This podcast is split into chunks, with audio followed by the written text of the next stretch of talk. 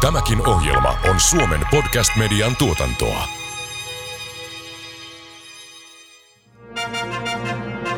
Yleisurheilupodcast.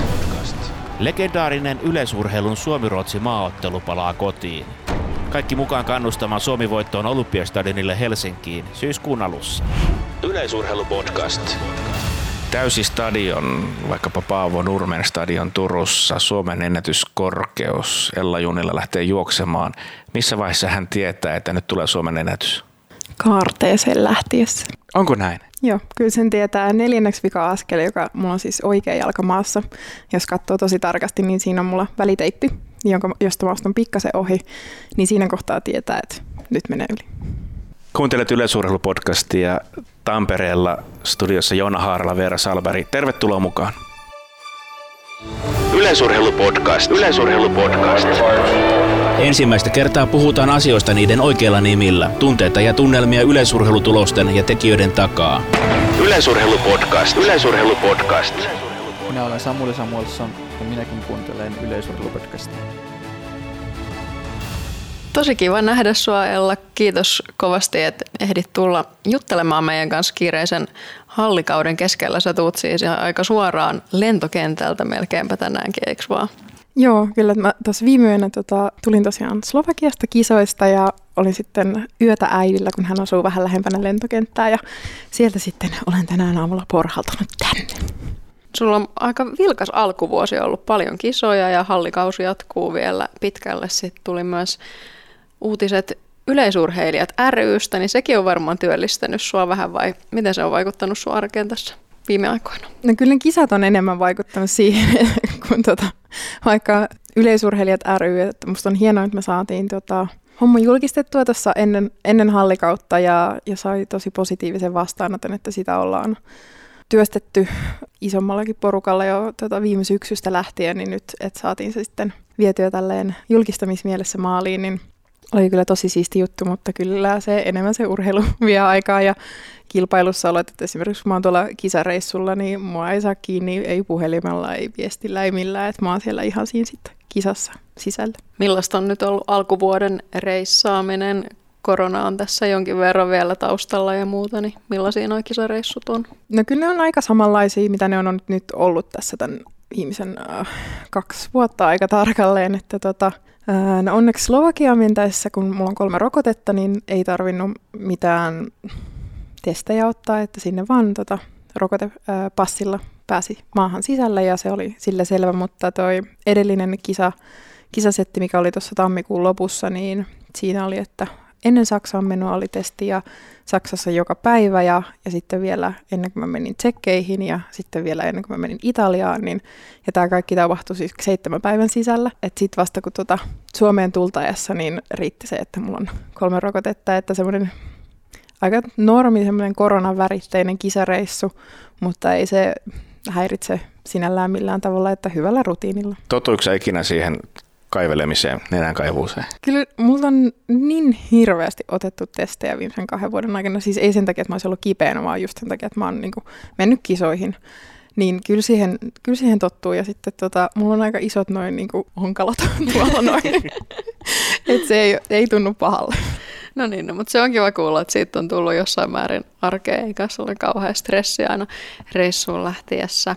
Hei, tänään jutellaan varmasti tulevasta kaudesta ja käynnissä hallikaudesta enemmän, mutta meillä on ollut tapana jutella myös vähän lapsuudesta aina tähän jakson alkuun, niin olisi kiva kuulla vähän myös sun lapsuudesta. Niin millainen lapsuus sulla on ollut, millainen perhe sulla on? No mä oon ainakin tykännyt mun lapsuudesta, että koen sen varsin onnelliseksi lapsuudeksi, että mä oon siis kotoisin Kiikasta, eli tästä Tampereelta semmoisen 70 kilsaa tonne Poriin päin. Ja siellä maatilalla kasvaneena niin siihen kuului aika paljon liikettä ja liikkumista yleensä hyvin niin kuin luonnon ympäröimässä paikassa. Ja erityisen lämpimiä muistoja mulla on mun ala-asteelta, Kiikan ala-asteelta, joka sijaitsee urheilukentän vieressä. 300 metrin tiilimursakakenttä. Että siellä on paljon välitunteja vietetty ja sitten ollaan luisteltu siinä kentällä kanssa, kun siihen on jäädytetty rataa ja pelattu hippaa. Ja siellä olen myös hypännyt erittäin paljon korkeutta. Mikä sitä hommaa on, että sä hyppäät ylöspäin, kun äiti hyppäsi eteenpäin? No, mä en voi äidin valinnoista olla valitettavasti vastuussa, että hän joutuu itse vastaamaan niistä, mutta mä hyppään korkeutta, koska se on se mun intohimo ja se on ollut se mun ensirakkaus hyvin, hyvin pitkään. Siinä meni monta vuotta, kun sä olit vielä äitis-tytär-urheilijana. Nyt se on tainnut kääntyä toisinpäin, että tyttären äitikin on ollut urheilija. No, kyllä mä ainakin toivon niin, että... Tai siis totta kai edelleen olen äitini tytär ihan loppuun saakka, mutta mulla oli toiveessa, että silloin kun mä hyppäsin Suomen ennätyksen, että nyt tää loppuu. Että nyt mä oon saavuttanut jotain sellaista, että nyt kukaan ei puhu enää musta Ringaropon tyttärenä. No ei se ihan siihen vielä loppunut, mutta kyllä ton niinku, nyt kun mä oon niinku Suomen ennätyksen hartia ja arvokisamitalisti, niin nyt se alkaa olemaan silleen, että mä oon ihan oma entiteettini, että mä oon vaan Ella Junnila, korkeushyppääjä ilman lisätermejä. Äitis toivoi susta kuulemma balleriinaa siinä yleisurheilun sijaan. Kuinka hyvin se eteni? No ei ihan hirveätä sukseita kyllä siellä tapahtunut. Että mä oon liikkumisesta tykännyt aina, kaikesta liikkumisesta. Ja mä nautin ihan hirveästi balletin katsomisesta siis edelleen, mutta silloin kun mä oon ollut varmaan joku 5-6 vanha, kun mua on viety sitten sinne alkeispalettiin ensimmäisiä kertoja, niin oli se ihan kiva, mutta siellä piti olla hiljaa ja piti odottaa vuoroa ja siinäkin semmoinen niin kuin elävä muistikuva on, että me harjoiteltiin kevätnäytöstä varten sitten yhtä esitystä ja siinä oli sitten, että piti odottaa, että niin kuin mun ryhmä meni lavalle ja siinä oli semmoiset tukipuut, mistä siis ballerinat pitää kiinni ja sitten mä ajattelin, että tämä on just sen kokoinen, että jos mä pidän jalat ilmassa, niin mä pystyn roikkuun tästä. Ja sitten mä niin kuin menen siinä silleen apinamaisesti eteenpäin ja taaksepäin ja enkä huomaa mitään, kunnes mä sitten lopetan. Ja siellä meidän ohjaaja niin katsoo minua tuimasti ja kysyy, että Ella, että mitä sä teet? Et sä näet, kaikki odottaa, että sä oot hiljaa paikallaan. Ja se ei niin kuin ollut se mun juttu, se ei niin kuin sovinut mulle ollenkaan. Ja siinä sitten 2-3 vuoden jälkeen ilmoitin sitten äidille, että mä haluaisin mennä yleisurheilukouluun ja sillä tiellä ollaan. Yksilölajit kuitenkin kiinnosti sitten. Joo, että musta ei saisi millään joukkueurheilijaa. Että mä tykkään siitä, että mä oon itse vastuussa siitä, mitä tapahtuu. Ja se, että siinä olisi niin kuin joku joukkuekaveri, joka on myös yhtä lailla vastuussa siitä, että mikä tämä nyt on tämä pelin tai kisan niin kuin lopputulema. Se ei ole mulle luontainen. Arvostan joukkuelajin urheilijoita suuresti tästä heidän kyvystään niin kuin toimia näin, mutta mä oon kyllä yksilöurheilija ihan henkeä ja vereä. No mikäs laji maailmanmestaruuden Suomi sitten menetti? Oliko se missään muussa hyvä kuin? En. Sieltä se tuli suoraan. En todellakaan. Että siis mä pelasin kyllä siis jalkapalloa silloin ala-asteaikoina siellä samaisella Kiikan koulun kentällä. Mutta mulla oli niin kun silmä-käsikoordinaatio ja sitten silmä-jalkakoordinaatio, sit kun siihen liitetään niin kun pallo, niin se ei vaan niin kun pelaa. Ei siis millään, mä oon ihan superhuono siinä. Ja mä pelasin siis myös lentopalloa ja siinä jossain kohtaa varmaan noin 10 ikävuoden kohdalla mä kehitin semmoisen aivan älyttömän pelon niin kuin kohti tulevaa palloa niin kuin kanssa. Et aina kun pallo tuli kohti, niin kun normaalisti niille henkilöille, jotka osaavat pelata lentopalloa, niin ne osaisi ottaa sen vastaan sen fiksusti, mutta mä vedin niin kuin pannut maahan, niin kuin, että sitä piti väistää sitä palloa. Ja näin ollen olemme tulleet siihen lopputulemaan, että joukkueurheilu ei Suomessa menittänyt minkäännäköistä lahjakkuutta. No missä välissä sitä koulua sitten kävit, kun sä touhusit kaikkea? Sä oot siis politiikan tutkimuksen ylioppilas ja olet nyt urheilujohtaja. Miten se koulu sujuu? No siis mä oon tykännyt myös aina opiskelusta, että mulla koulunkäynti on ollut tosi mieluisaa ja tosi nuoresta lähtien niin kuin mä oon nauttinut siitä, mutta sitten tuossa lukioiässä, kun urheilu rupesi olemaan semmoista vakavampaa, tavoitteellisempaa selkeästi, niin silloinkin se oli niin kuin ihana vastapaino sille urheilulle, että mä kävin siis Mäkelä-Rinteen lukion tuolla Helsingissä ja muistelen äärimmäisen lämmöllä niitä kaikkia opettajia siellä, että he ymmärsivät sen, että niin kuin urheilu vie, mutta siitä huolimatta, että he olivat siellä niin kuin luokassa läsnä ja halusivat meille parasta. Ja meidän yhteiskuntaopin-opettaja Laura erityisesti, muistan häntä lämmöllä, että monet tunnit, kun mä oon siellä luokassa istunut ja sitä on opetettavaa asiaa, on käyty juurta jaksaen lävittä ja saanut sitten siellä imeä oppia, niin mä oon aina tykännyt koulusta ja se on hyvin sopinut siihen urheilun sivuun, että nykyään kun mä esittelen itseäni, niin minä olen korkeushyppääjä Ella Junnila ja minä harrastan opiskelua. Sä oot ollut hyvin pitkäjänteinen tässä urheilussa, oot jaksanut puurtaa, sillä sun ensimmäinen Suomen mestaruus on vasta 16V-sarjassa. Joo, mutta mulla on kyllä 2 pronssimitalia sitä ennen. 14-vuotiaasta mulla on ensimmäinen pronssimitalli, ja mä muistan, että se oli mulle suuri pettymys silloin. Että mä olin tilasta 1 siihen kisaan mentäessä, ja tietenkin sillä mentaliteetillä, että mä aion voittaa tämän kisan. Mutta siellä oli yli 30 muutakin korkeushyppääjää, ja siellä oli jämptit kisajärjestäjät, jotka antoi meille mestaruuskisasääntöjen mukaan 2 verkkahyppyä. Mä oon 13 siinä kohtaa, että ehkä olisi voinut joustaa, mutta ei se mitään, he meni ihan by the book. Ja 2 verkkahyppyä. Mutta sitten kun mä en aloittanutkaan siitä 95 senttiä korkeudesta, mä jouduin 2 tuntia 13-vuotiaana odottamaan ennen kuin mä sain tehdä sen mun ekan kisahypyn. Ja oli vähän viileetä ja mulla ei ollut oikein semmoista osaamista, niin kuin mulla nyt pitää virettä yllä. Niin sitten kun se tuli mun se hyppyvuoro, niin se ei niinku ihan lähtenyt. Että oli vähän viilentynyt ja ei oikein merkki osunut. Ja mä olin odottanut tosi pitkään ja sen niinku jännitystä ja kaikkea sellaista, niin se ei vaan sitten sujunut, että mä olin sitten 3 silloin ja se oli ihan valtaisa pettymys. Oppirahat täytyy joskus maksaa. Mutta ihan kiva, että se kuitenkin tapahtuisi, että jo siellä 14-sarjassa. Että saat... Joo, kyllä. Sitten on ollut aika valmis kuitenkin jo myöhemmin. Että sitten 22-sissahan sä nappasit ekan arvokisamitallin, eikö vaan? Joo, kyllä, että se on se U23 EM-pronssi on se. Ja siitähän ei mennyt kauhean pitkään sitten, kun ihan aikuistenkin tasolla arvokisamitalli halleista viime vuonna. Mitä ajatuksia siitä nyt noin vuosi eteenpäin? Oliko se silloin yllätys? En mä voi sanoa, että se oli niinku puskista tullut yllätys, kun siis mun viime vuonna hallikausi meni tosi hyvin ja niinku lähdettiin tosi erilaisesta tilanteesta hallikauteen kuin esimerkiksi tänä vuonna. Ja siellä oli hyviä hyppyjä taustalla ja mä tiesin, että, niinku, että tekniikka on nyt niinku ihan priimaa, että nyt niinku kaikki sujuu teknisesti, että se ei jää siitä kiinni. Ja mä juttelin mun urheilupsykologin Maria Kokkosen kanssa jo ennen EM-kisoja, että tämä tulee nyt vähän nopeasti, että ei mun vielä kuulu olla niinku mitallikandidaatti. Että en mä koskaan vielä päässyt aikuisten arvokisoissa finaaliin, että niinku, tämä ei ole nyt se rytmi, johon mua on aina opetettu. Että mulle on opetettu, että se saaga menee niin, että eka sä pääset niihin kisoihin ja sit sä putoot pari kertaa karsinnasta ja sit sä pääset ekaa kertaa finaaliin ja sit se menee vähän hutialla pikkuhiljaa ja sä kipuat sinne ja sitten se suurin lopullinen piste on, että sä saat sen mitallin. Tämä on se tarina, jota mulle on aina kerrottu. Mutta sitten yhtäkkiä mä löydän itseni siitä tilanteesta, että mä oon tilastoissa aika korkealla, mä tiedän, että mä oon hyvässä kunnossa, että tää voi mennä tosi hyvin tää kisa. Mä kävin sitä etukäteen siis Marian kanssa lävitte, että ei tämän pitänyt mennä näin, että miten tämä nyt näin menee. Ja silleen niin kuin käsittelin sitä etukäteen. Että sitten kun se finaali tuli, niin mä olin kyllä henkisesti tosi valmis siihen, että, niin kuin, että nyt taistellaan mitallista. Onko tämä siis ihan joku suomalainen tarina tämä, että pikkuaskelin eteenpäin, kun tuntuu, että isossa maailmassa siellä nuoret uskaltaa tehdä aikamoisia tempauksia? Mä en voi sanoa, että kukaan olisi tätä tarinaa tässä muodossa mulle koskaan kertonut, mutta se on aina se fiilis, mikä mulle on välitetty.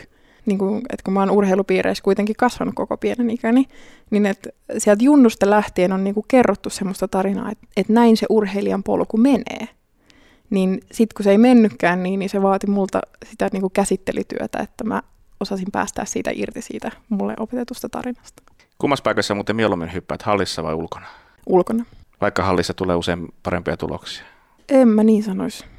Kuitenkin suurimmalla osalla urheilijoista on pihalta, siis korkeushyppäjistä, ja nyt spesifisesti vielä naiskorkeushyppäjistä, niin paremmat tulokset ulkoa kuin sisältä. Että se vaikutus on aika pieni, että meillä tuulen vaikutus ei ole hirveän iso, koska askelia on aika vähän, ja sitten kun meillä juoksusuunta vaihtuu, että totta kai niin kuin sade haittaa hyppäämistä, mutta auringonpaisteessa on kivempi hypätä kuin hallissa.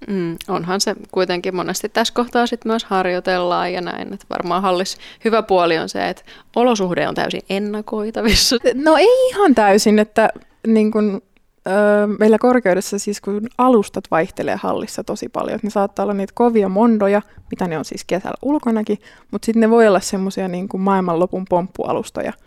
Et vaikka niinku se ilmanala pysyy stabiilina, mutta sitten kun se niinku alusta saattaa vaihdella radikaalistikin hallissa. Yleisurheilupodcast. Yleisurheilumaajoukkue on mahtavassa lennossa. On aika pistää pitkästä aikaa ruotsalaiset ojennukseen. Kannustetaan yhdessä maajoukkueen voittoon.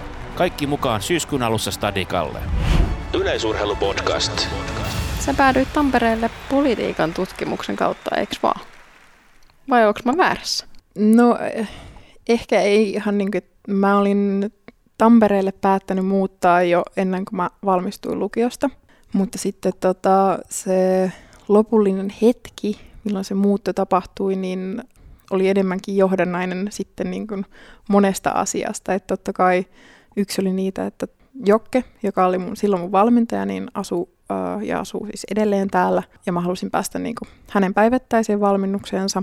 Ja sen lisäksi niin kuin mun ystävät ja perhe asuu täällä. Mutta yksi tekijä kyllä on siis ehdottomasti myös se, että Tampereella opetetaan politiikan tutkimusta sellaisella painotuksella, kun minä halusin sitä opiskella. Turkuhan on siis TV-uutisista hyvin tuttu tämmöinen politiikan tutkimuksen laitos, niin mitä eroa niissä on?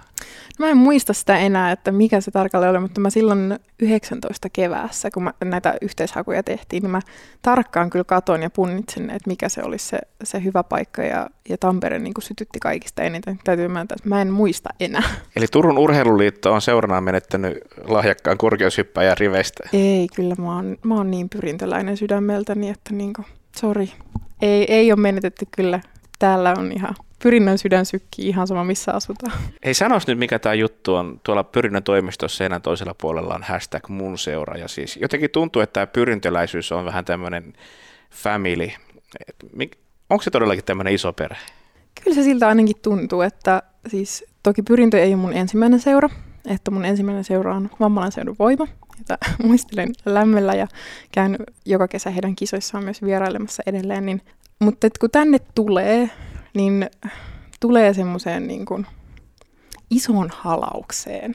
Ja sitten kun sä tuut Pyrintöön, että mä oon 4 vuotta nyt ollut Pyrinnössä, niin siinä saa semmoisen niin kuin just perheen ympärilleen ja semmoiset, niin kuin, että sä tiedät, että nämä on nyt niitä sun omia ihmisiä. Et mun mielestä semmoinen aika kuvaava on, että 2020 Jyväskylän Motonet GP, mun on avauskisa siellä ja siellä sitten Maria ja Mia hyppää kanssa kisaa samaan aikaan. Niin ensimmäistä kertaa ikinä mulla on siellä kentällä niitä mun ihmisiä samaan aikaan hyppäämässä, kun mä oon itse hyppäämässä. Että sitten toinen seura, jota mä oon edustanut Janakkalle Jana, niin sekä VSV että Jana on ollut aika pieniä seuroja.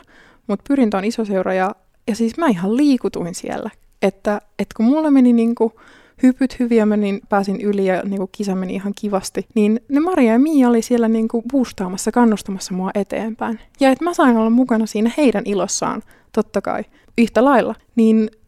Se on tosi vaikea selittää mitenkään muuta kuin, että sä tiedät, että nämä on nyt ne mun ihmiset. Ja onhan tässä Pyrinnössä tämmöinen äitihahmo muun muassa Elisa Hakainen. Mä muistan, kun mä oon siellä kesässä yleisurheilussa musiikki DJ mun alaisuudessa ja siellä tulee Elisa soittaa, kuule Joona, tälle soitetaan sitten 100 salamaa. Sitä on sitten soitettu. Mä en tiedä, onko se mennyt maaliin? No 100 salamaa, jota siis on minun hyvä tässä, niin soitettu tässä kohta 2 vuotta, niin on siis Elisan toive. Että ennen tätä kyseistä kisaa, niin Elisa oli kysynyt multa, että saako hän esittää toiveen, että voisiko soittaa 100 salamaa silloin, kun sä hyppäät. Ja mä sitten totesin, että no et joo, et totta kai, että hei pyydä vaan. Mutta mä en niinku tajunnut, että miten tiukkaan se tulee se 100 salamaa. Mutta Elisa on varmasti ollut tyytyväinen, että sitä on soitettu. Katsotaan, mitä ensi kesänä keksitään. Soitetaanko mitään? Ymmärrinkö mä oikein, että siis välttämättä kaikki urheilijat eivät halua musiikkia siihen taustalle? Joo.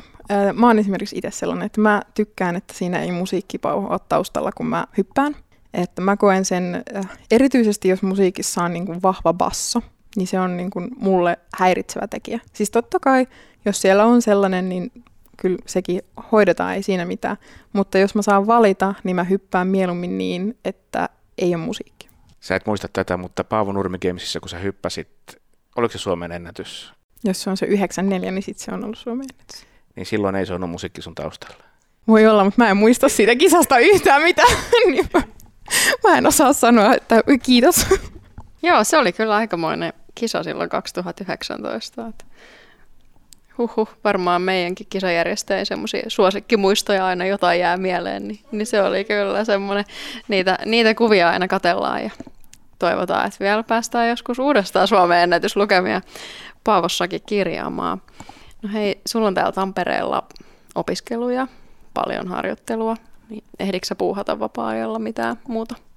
No nyt mä oon puuhannut tosiaan sitä Yleisurheilijat ry:tä. Tosin siihen ei mene kaikki vapaa-aikani, että ei pidä olla huolissaan sen suhteen, että saan hyvin moderoitua, paljonko aikaa siihen käytän. Niin, mutta se muu vapaa-aika, niin mä tykkään lukea aika paljon kirjoja, mutta se, että mä otan sen fyysisen kirjan käteen ja rupean lukemaan sitä, niin mä haluan, että hetki on niinku rauhallinen ja mulla ei ole kiire mihinkään, mulla on niinku aikaa uppoutua siihen kirjaan. Ja kun arki ei aina ole sellaista, niin tämmöinen hyvä korvike sillä on, että niinku sitten niinku äänikirjojen kuuntelu, että mä tykkään ihan hirveästi sitä kuunnella äänikirjoja. Ja toinen intohimoni on kokkaaminen, että mä odotan innolla, että mulle on tullut sillä välin, kun mä olin tuolla kisareissulla, niin pastakone kotiin. Että tästä kun mä pääsen kotiin, niin mä rupean vääntämään pastaa siellä, että mä pääsen kokeilemaan sitä. Niin siinä ne lukiessa ja äänikirjoja kuunnellessa ja leipoessa ja kokatessa se mun aika menee. Äänikirjoissa trendaa valtavan paljon henkilökuvat. Onko se sun juttu vai mitä sä kuuntelet? Mä kuuntelen aika paljon fiktiota, että semmoinen kestosuosikki on Agatha Christien, siis Miss Marple. Ja sitten puorout on semmoisia, että niihin mä voin palata aina niin kuin kerta toisensa jälkeen. Ja semmoinen niin kuin mun kaikkien aikojen lempikirja on L. M. Montgomeryn Sininen linna. Se aina niin kuin kerta toisensa jälkeen onnistuu. Että mä aika vähän kuuntelen tai luen tietokirjoja tai henkilökuvia tai mitään sellaista. Eikös niin, että sun avopuoliso Mikko on myös hyvin vahvasti yleisurheilussa ja sunkin harjoittelussa mukana, niin millainen urheilu? Talous te olette ja näkyykö se urheilu teidän vapaa-ajalla paljon? Näkyy. Siis silloin kun mä oon lukiosta valmistunut 18. joulukuussa ja mä oon sitten silloin muuttanut niin kuin Jyväskylään Mikon luokse, niin Mikko on katsonut siellä mun kaikki harjoittelut ollut niin kuin siitä päivittäisharjoittelun niin kuin katsomisesta ja niin kuin minun ohjaamisestani vastuussa siihen 20 syksyyn saakka. Silloin, kun mä muutin tänne Tampereelle, jolloin sitten Jokke rupesi katsomaan enemmän niitä, niin Hyön kyllä käy edelleen mun treenejä katsomassa enemmässä määrin, mutta hänellä on tämmöinen uusi urheilija tulossa, jonka valmennuksesta hän on täysin vastuussa. Ja me ollaan kovia urheiluihmisiä molemmat Mikon kanssa, että nyt kun olympialaiset on ollut, niin niitä ollaan katsottu ja hän on erityisesti tykkää jääkiekosta, että kaikki Saipan pelit meillä yleensä pyörii kotona, vaikka mä en ole ihan hirveä jääkiekon seuraaja, mutta mä oon kattonut paljon nyt jääkiekkoa sen takia, että Mikko katsoo. Ja kyllä se urheilu niin kun on silleen läsnä meillä koko ajan kotona, mutta ei se ole semmoinen niin kun valtaava asia, että ei me olla vain urheilua, mutta totta kai kun urheilu on mun ammatti ja hän on innokas urheilun seuraaja ja nykyään sitten valmentajakin, niin totta kai se näkyy meidän arjessa. Onko se kuitenkin helpotus, että ei ole sitä päävastuuta siinä valmentamisessa tai että tarvitsisi joka harjoituksessa olla mukana vai millainen dynamiikka teillä noissa harjoitustilanteissa on? Onko sun helppo ottaa palautetta ja kehitysehdotuksia? Siis on, että multa on sitä aika paljon kysyttykin, että miten se onnistui, että kun Mikko on katsoo mun kaikki harjoitukset ja siinä sitten esimerkiksi tekniikan kehittämisestä juoksussa ja punttipuolella oli vastuussa, että onnistuiko se hyvin. Ja, meillä ei koskaan ollut mitään haasteita siinä, mutta mä luulen, että se johtuu enemmän siitä, että millaisia persoonia me ollaan. Sitten kun mulla on aikaisemminkin valmentajana ollut mulle läheisiä ihmisiä, että sekä mun isä että äiti on mua valmentanut ja mä oon tottunut siihen, että se ihminen, joka on mua lähellä siviilissäkin, niin on sitten siellä urheilupaikalla myös valmentajan roolissa ja mun on siis silleen tosi helppo ottaa sitä kritiikkiä ja ohjeita vastaan ja sitten silleen, että kaikista tärkein asiahan siinä on se, että mulla on kova usko ja luotto siihen, että se henkilö, joka mua ohjaa, joka oli Mikko tässä tapauksessa, niin on hyvä siinä, mitä hän tekee. Et mä luotan niihin ohjeisiin. Tätä varmaan kysytään monta kertaa, mutta missä välissä sitä ehtii sitten riitelemään, kun on tämmöinen valmentaja-valmennettava suhde? Ei me riidellä ihan hirveästi. Että mä en tykkää, henkilökohtaisesti mä en tykkää riitelystä, joten riitelen ihmisten kanssa ylipäätään hyvin vähän. No sehän on varmaan ihan hyvä toimintaohje itse kullekin. No hei, sä juttelitkin sun aiemmasta valmentajasta Jouko Kilvestä, joka täällä Tampereella on vaikuttanut viime vuonna. Oliko niin, että hallikauden Ja kesäkauden vaihteessa tuli ainakin uutisia, että sulla vaihtui valmentaja ja nykyään valmennuksesta vastaa Tuomas Sallinen. Millainen vaihdos se siinä kohtaa oli? Välttämätön. Että muistutuksena niille, jotka eivät nyt ihan tätä suoralta kädeltä muista, niin kesäkuun 29. päivä tuli julkinen ilmoitus, että Tuomas Sallinen ottaa ohjat. Ja vaikka se ehkä herättikin vähän ihmettelyä, että miten kuukausi ennen olympialaisia tällaista tehdään, niin se ei ollut mikään niinku hetken mielijohde, vaan mä olin punninnut sitä tosi pitkään, sitä päätöstä. Ja totta kai niinku voi jälkiviisastella, että, niinku, että olisiko aikaisemmin vai myöhemmin vai mikä se on, mutta se oli siinä kohtaa välttämätön päätös. Ja teillä on selkeästi lähtenyt hommat aika kivasti rullaamaan. Tulokset on ollut tosi hyviä ja ainakin somen perusteella vaikuttaa, että treenit sujuu aika kivasti ja Tuomaksen myötä sä oot saanut vähän uusia harjoituskavereitakin, eikö vaan? Joo, kyllä. Tuomas on ollut mun fyssari hyvin pitkään. Hän on ollut sinällään mun urheilussa mukana jo hyvin pitkään sitä kautta ja esimerkiksi 20 syksyllä kun mulla todettiin välilevyn pullistuma, niin hän oli sitten siinä niin kuin hoitavana ja kuntouttavana tahona, että hänen ohjelmansa mukaan mä harjoittelin niin kuin sen koko 20 syksyn käytännössä kokonaan. Ei ollut silleen millään muuta hyppy tuntemattomaan. Että siitä on hyvin jatkunut ja mulla on kivaa reeneissä ja musta on kivaa myös ollut, että siellä on niin kuin muitakin kuin vaan minä, vaikka siis totta kai myös Joken aikana Daniel oli mukana reeneissä, mutta siellä on niinku Kristiinan kanssa on ollut kiva leireillä ja vähän erilaista ja eri lajit, niin se on luonut semmoista mukavaa ärsykettä, että me tehdään esimerkiksi koordinaatioita vähän eri tavalla, niin mä oon oppinut siitä ihan hirveästi, että niinku silleen totta kai inspiraation muodossa, että hei, noinkin voi tehdä, mutta sitten samalla, että jos me tehdään jotain samaa koordinaatiota eri tavalla, niin sitten silleen, että okei, että miksi mä teen tän näin, että se on ollut mulle ihan valtavan opettavaista. No, miten se toimii tällä hetkellä, kun te asut Tuomaksen kanssa eri paikkakunnilla, niin matkaatko sä useasti johonkin, käykö Tuomas täällä? Tuomas kyllä on se, joka liikkuu meistä kaikista eniten, ja tosiaan Kristiinakin on valinnut asuinpaikakseen jonkun muun kuin Tampereen, eli Tuomas käy myös sitten hänen luonaan, mutta meillä on toimiva ja hyvä systeemi tällä hetkellä. Onnistuuko sulle tämmöinen Zoom- tai Teams-valmennus? En ole koskaan kokeillut, enkä kyllä lähde kokeilemaankaan, että kyllä toivon mukaan treenissä on, jos se on semmoinen tärkeä treeni, että se pitää nähdä, niin sitten siellä on paikalla silmät katsomassa. No, tuleva kesä on aikamoinen yleisurheilun superkesä, jos niin voi sanoa, 2 arvokisojen kesä, niin mitä ajatuksia siitä? No, siellä on 2 arvokisat, joihin toivon mukaan molempiin olen lähdössä ja siellä sitten olisi tarkoitus jatkaa tätä arvokisojen finaaleihin pääsyä.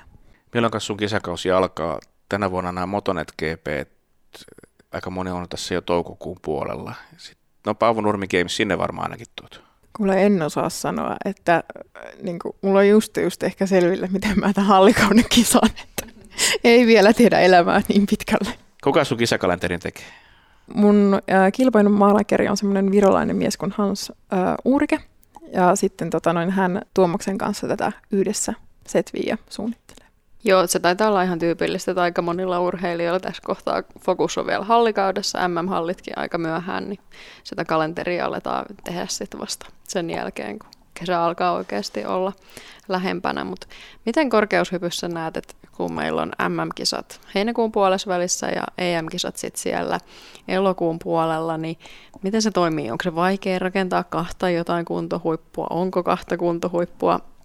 Miten sitä lähestytään noin harjoituksellisesti? No varmaan, jos haluatte semmoisen äärimmäisen detaljeihin menevän selityksen hienoilla sanoilla höystettynä, niin joudutte Tuomasta konsultoimaan. Minun näkökulmastani, niin en tiedä voidaanko puhua kuntohuipusta, mutta siis ei ole tarkoituksena rakentaa ainakaan sitä 2 kuntohuippua, että pyritään siihen, että se alkukesästä kohti sitten niitä arvokisoja niin saadaan hyvin niin kuin kunto nousemaan ja korkeushypyssä niin hyvin vähällä harjoittelulla saadaan pidettyä hyvää kisavirettä yllä suhteellisen pitkään, joten se, että nämä 2 arvokisaa on niin kuin 4 viikon sisällä toisistaan, niin ei teoriassa ainakaan pitäisi tuottaa haasteita.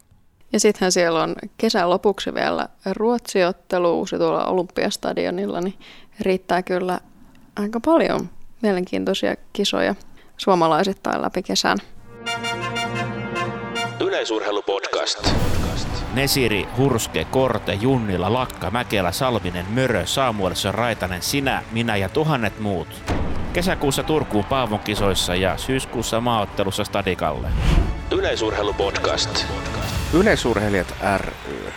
Halusitte kuitenkin perustaa siis yhdistyksen, jossa on tätä yleisurheilun koreväkeä. Joo, kyllä, että yleisurheilijoilla ja nimenomaan siis urheilijoilla ei ole mun elinaikana ollut tällaista niin kuin tahoa, joka puhtaasti keskittyy siihen, että se valvoo niitä yleisurheilijoiden etuja.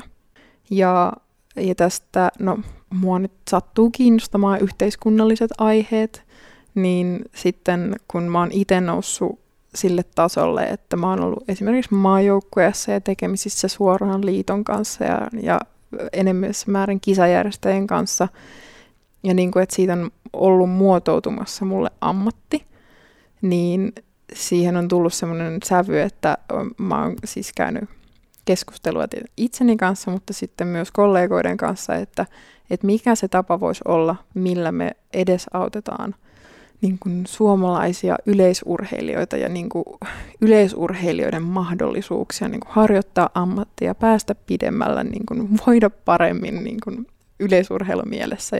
Ja sitä on pyöritelty pidemmän aikaa ja sitten tuossa viime syksynä rupesi konkreettisesti tapahtumaan ja sen tapahtumaketjun seurauksena niin meillä on nyt tämmöisen Yleisurheilijat ry-niminen yhdistys, jonka säännöissä ensimmäinen kohta on muistaakseni, että Yleisurheilijat ry:n tehtävä on ajaa yleisurheilijoiden etuja ja parantaa meidän ammatin harjoittamismahdollisuuksia sekä oikeudellista asemaa Suomessa.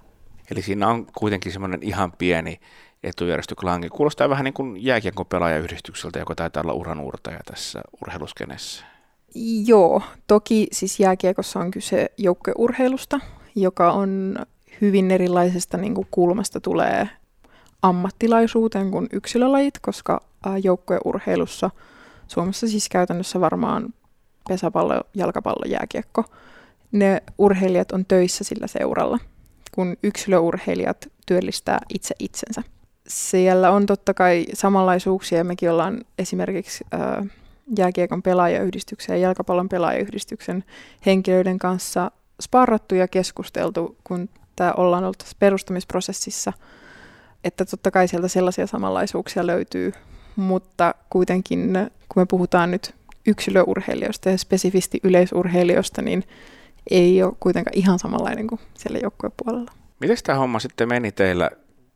Olitte jossain kahvilassa tai treeneissä tai jossain ja sitten joku sanoi, että pitäisikö pistää yhdistys pystyyn vai onko tämä sellainen prosessi, joka on niin kuin odottanut tulemista? Se on osittain ollut prosessi, joka on odottanut tulemistaan siis silleen, että siitä on niin kuin keskusteltu, mutta se keskustelu ei ole ehkä aikaisemmin niin kuin päässyt niin pitkälle, että siitä olisi niin kuin jotain konkreettista tullut loppujen lopuksi tai ei ollut aikaa tai osaamista tai jotain muuta vastaavaa. Mutta viime syksynä, kun mä sitten olin tätä aikani pyöritellyt ja keskustellut muiden kanssa, niin soitin Topias Koukkulalle sinne Suomen Turkuun ja hänen kanssaan sitten keskustelin, että kuule, mitä oot mieltä? Pitäisikö meidän ideoida tällaista Yleisurheilijat ry-yhdistystä ja sitten ennen Kalevan kisoja Topias tuli tänne Tampereelle ja me tosiaan istuttiin sitten kahville ja tehtiin semmoinen ensimmäinen luonnosidea, että mikä voisi olla Yleisurheilijat ry, mikä voisi olla se yleisurheilijoiden oma yhdistys. Ja siinä sitten sen ideapaperin ympärille ruvettiin keskustelemaan eri tahojen kanssa niin liitossa kuin liiton ulkopuolella kuin muissa sitten tämmöisissä urheilijayhdistyksissä ja siitä sitten ruvettiin vähän ajatusta jalostamaan ja Ruotsi-ottelussa sitten viime syksynä esiteltiin tämä idea maajoukkueelle. Niin kuin lähinnä semmoisena ajatuksena, että hei, että voisiko tämmöinen kiinnostaa teitä, että ootte, niin kuin, koetaanko me maajoukkueena tämä tärkeäksi. Ja se sai tosi positiivisen ja hyvän vastaanoton, niin sitä siitä sitten lähdettiin viemään niin kuin konkreettisempaan suuntaan ja jatkojalastamaan sitä ideaa. Kuinka suuri yllätys oli se, että Yleisurheilun emojärjestö Suomen Urheiluliitto otti tämän aika avosylin vastaan, että saitte heti aika positiivisen vastaanoton ainakin julkisuudessa. Ei se sinällään ylläri ollut, että tosiaan meillä on hyvin alusta alkaen keskusteltu liitossa erilaisten eri henkilöiden kanssa, ja siellä tuki on tälle idealle ollut kyllä vahva koko ajan. Ja musta on hienoa, että sielläkin nähdään tämä positiivisena asiana, voimavarana se, että urheilijat otetaan siihen päätöksentekoon mukaan, koska ne päätökset kuitenkin niin kuin koskee urheilijoita ja vaikuttaa meidän arkeen. Et musta on hienoa, että siellä se ajatus siitä yhteistyön tekemisestä on näin positiivinen. No sanois nyt joku asia, mikä pitäisi heti korjata tässä yleisurheiluskenessä. Puhutaan ammattilaisista. Kun tällaista toimintaa ei ole ollut aikaisemmin, niin urheilijoiden integraatio päätöksentekoon on ollut lähes olematonta. Valiokunnissa on ollut esimerkiksi urheilijaedustajia, mutta nämä urheilijaedustajat ei ole ollut niin kuin lainausmerkeissä tilivelvollisia kenellekään. Ne on ollut siellä yksityishenkilöinä. Niin nyt kun meillä on yhdistys, joka on siinä niin kuin urheilijoiden takana ja yhdistyksellä on sitten paikat liiton valiokuntiin, niin sitä kautta esimerkiksi niin kuin tieto kulkee yleisurheilijoille tulevaisuudessa paljon paremmin. Eli että siellä on niin kuin, no jos mä yksinkertaisen esimerkkinä esimerkiksi, mulla ei ole hajuakaan, että mitä viime vuonna kilpailuvaliokunta on päättänyt tai keskustellut. Mutta nyt jatkossa, kun Yleisurheilijat ry:llä on siellä kilpailuvaliokunnassakin edustus, niin en ainoastaan minä hallituksessa mukana olevana henkilönä saan tietää, että no mitä ne päätökset nyt on, jotka vaikuttaa siihen mun arkeen, millaista se keskustelu on, vaan se on myös meidän koko jäsenistölle niin kun, tietoon tulevaa asiaa, eli saadaan se tieto niistä arkeen vaikuttavista päätöksistä sinne ruohonjuuritasolle, mutta myös toisinpäin, että saadaan se urheilijan ääni kuulumaan siellä valiokunnissa. Eli jäsenistöstä meille voi aina lähettää viestiä ja sitä fiilistä, että okei, että hei, että nyt niin kuin tämmöinen asia olisi, että, niin kuin, että mitenhän tätä voitaisiin käsitellä. Ja kaikki kannat, mitä meidän edustajat esittää valiokunnissa, niin keskustellaan esimerkiksi hallituksessa läpi niin, että sillä edustajalla siellä valiokunnassa on vahva mandaatti. Niin on käyty keskustelua taustalla, että mikä se on niin kuin se laajemman urheilijaporukan näkemys ja että mitä me voitaisiin haluta edistää. Että se on semmoinen kaksisuuntainen tie nyt sille informaatiolle. No te olette varmasti lähtenyt tähän sillä ajatuksella, että tätä tehdään pitkällä tähtäimellä ja asiat etenee, niin osaako sanoa jotain pitkän tähtäimen visioa? Mikä voisi olla sellainen ykkösjuttu? No niin kuin mä tuossa totesin, niin meillä siellä säännöissä ykköskohtana on parantaa ammatin harjoittamismahdollisuuksia Suomessa. Se on se niin kuin pitkän tähtäimen tavoite, että meillä on toiveessa, että me omalla toiminnallamme eri sektoreilla pystytään helpottamaan suomalaisten yleisurheilijoiden ammatin harjoittamismahdollisuuksia. Sehän on tosi moninainen kenttä, niin kuin jo hyvin toit esillekin, että yksilöurheilijat on yksilöurheilijoita, jossain määrin jopa yrittäjiä verrattuna niihin joukkueurheilijoihin, jotka on aina sillä seuralla töissä, niin sehän on aika moninainen kenttä ja urheilijoilla taitaa olla myös aika erilaisia tapoja tällä hetkellä vaikka rahoittaa sitä omaa urheilua, niin ootko sä tässä sun oma urheiluuran aikana törmännyt tai kuullut muilta jotain, että mikä siellä on esimerkiksi erityisesti haasteena tällä hetkellä?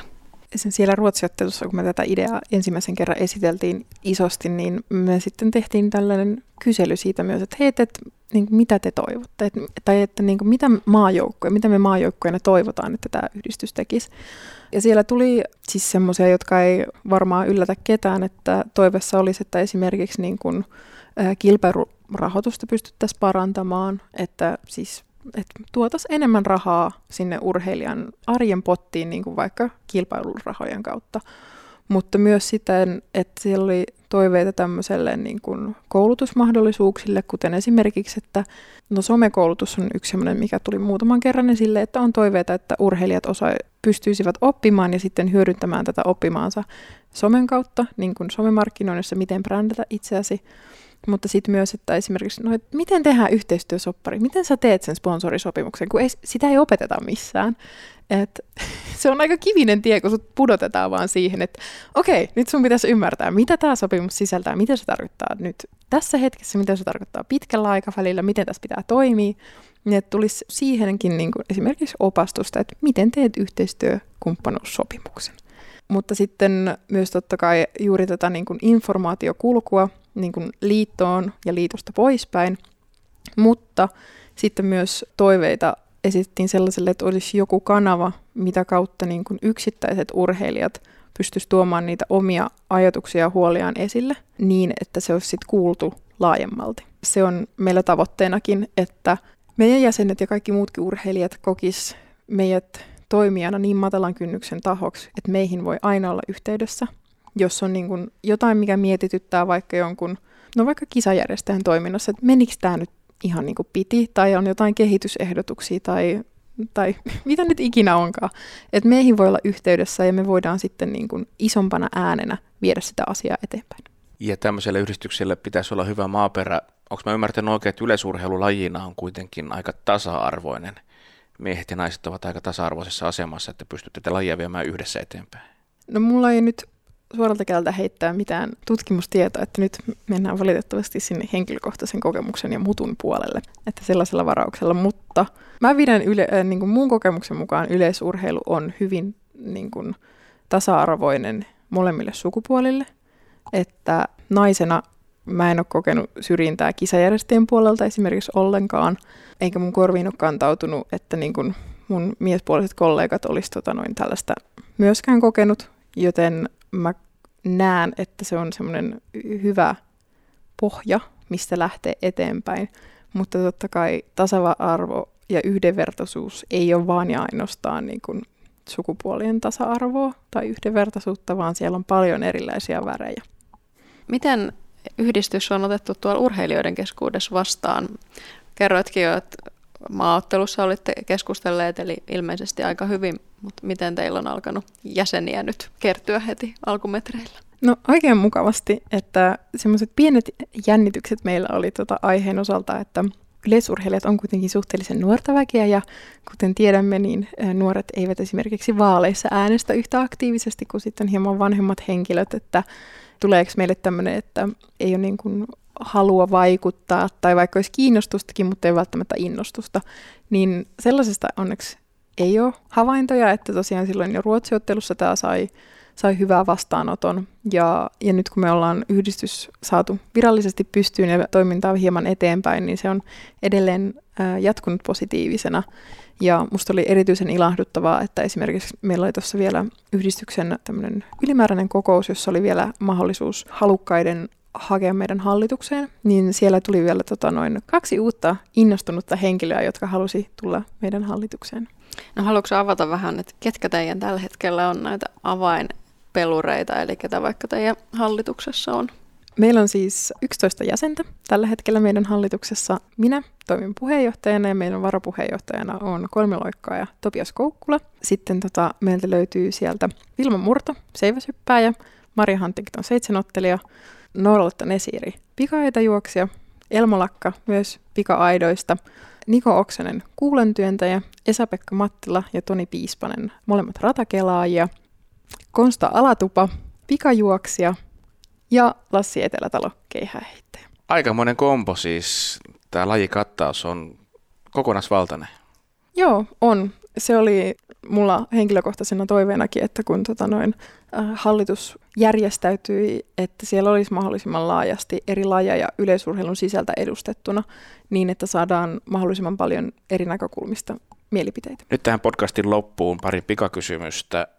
Miten olisi arvokisamitali vai huipputulos? Arvokisamitali. Paras hetki urheilussa? Ennätys. Mikä on sun suurin unelma? Olympiamitali. Ella Junnila, kiitos kun tulit Yleisurheilupodcastiin. Kiitos. Yleisurheilupodcast. Yleisurheilupodcast.